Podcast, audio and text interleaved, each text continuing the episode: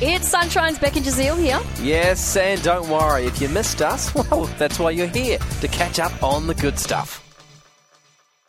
All right, what's trending? What have you missed in the last 24 hours? Well, this one here, incredible. And I've got so many questions, I can't answer many of my own questions. Okay. But if you've got one, fire it at me, and Sure. I'll, I'll do my best to answer. Great. Okay?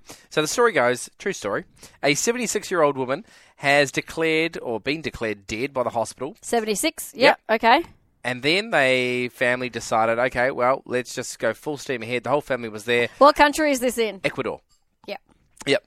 Uh, and so let's begin the funeral process. In fact, let's have a funeral. They did this all within three hours of getting handed the death Whoa, that's certificate. really quick. like ridiculously Almost quick. like a week or so. yeah. No. Okay. Well, even four days is that the standard? Four? No idea. Okay, whatever. Four hours is not the standard. That is surely. no, definitely not. So they're all sitting there, you know, I would imagine they're mourning. Next thing you know, they hear a knocking. Her left hand was hitting the side of the coffin No. and it was shaking. No. How terrifying would that be, right? So they run up there, the brother or the son, sorry, runs up there, opens it up. They all have a look. She's breathing.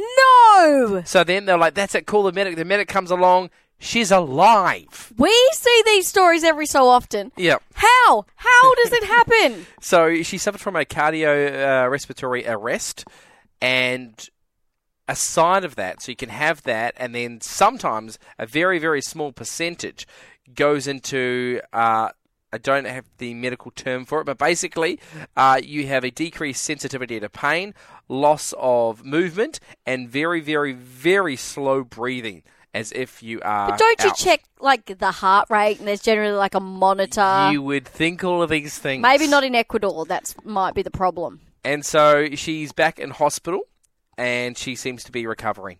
That's petrifying. Could you imagine being there? All those emotions, you're mourning the death of your mother, very sad moment, and then knock, knock, knock, I'm back. Now look, the only thing that gives me a little bit of peace that's not going Yeah. to happen to me when we die. yeah, it's is- because you're getting cremated.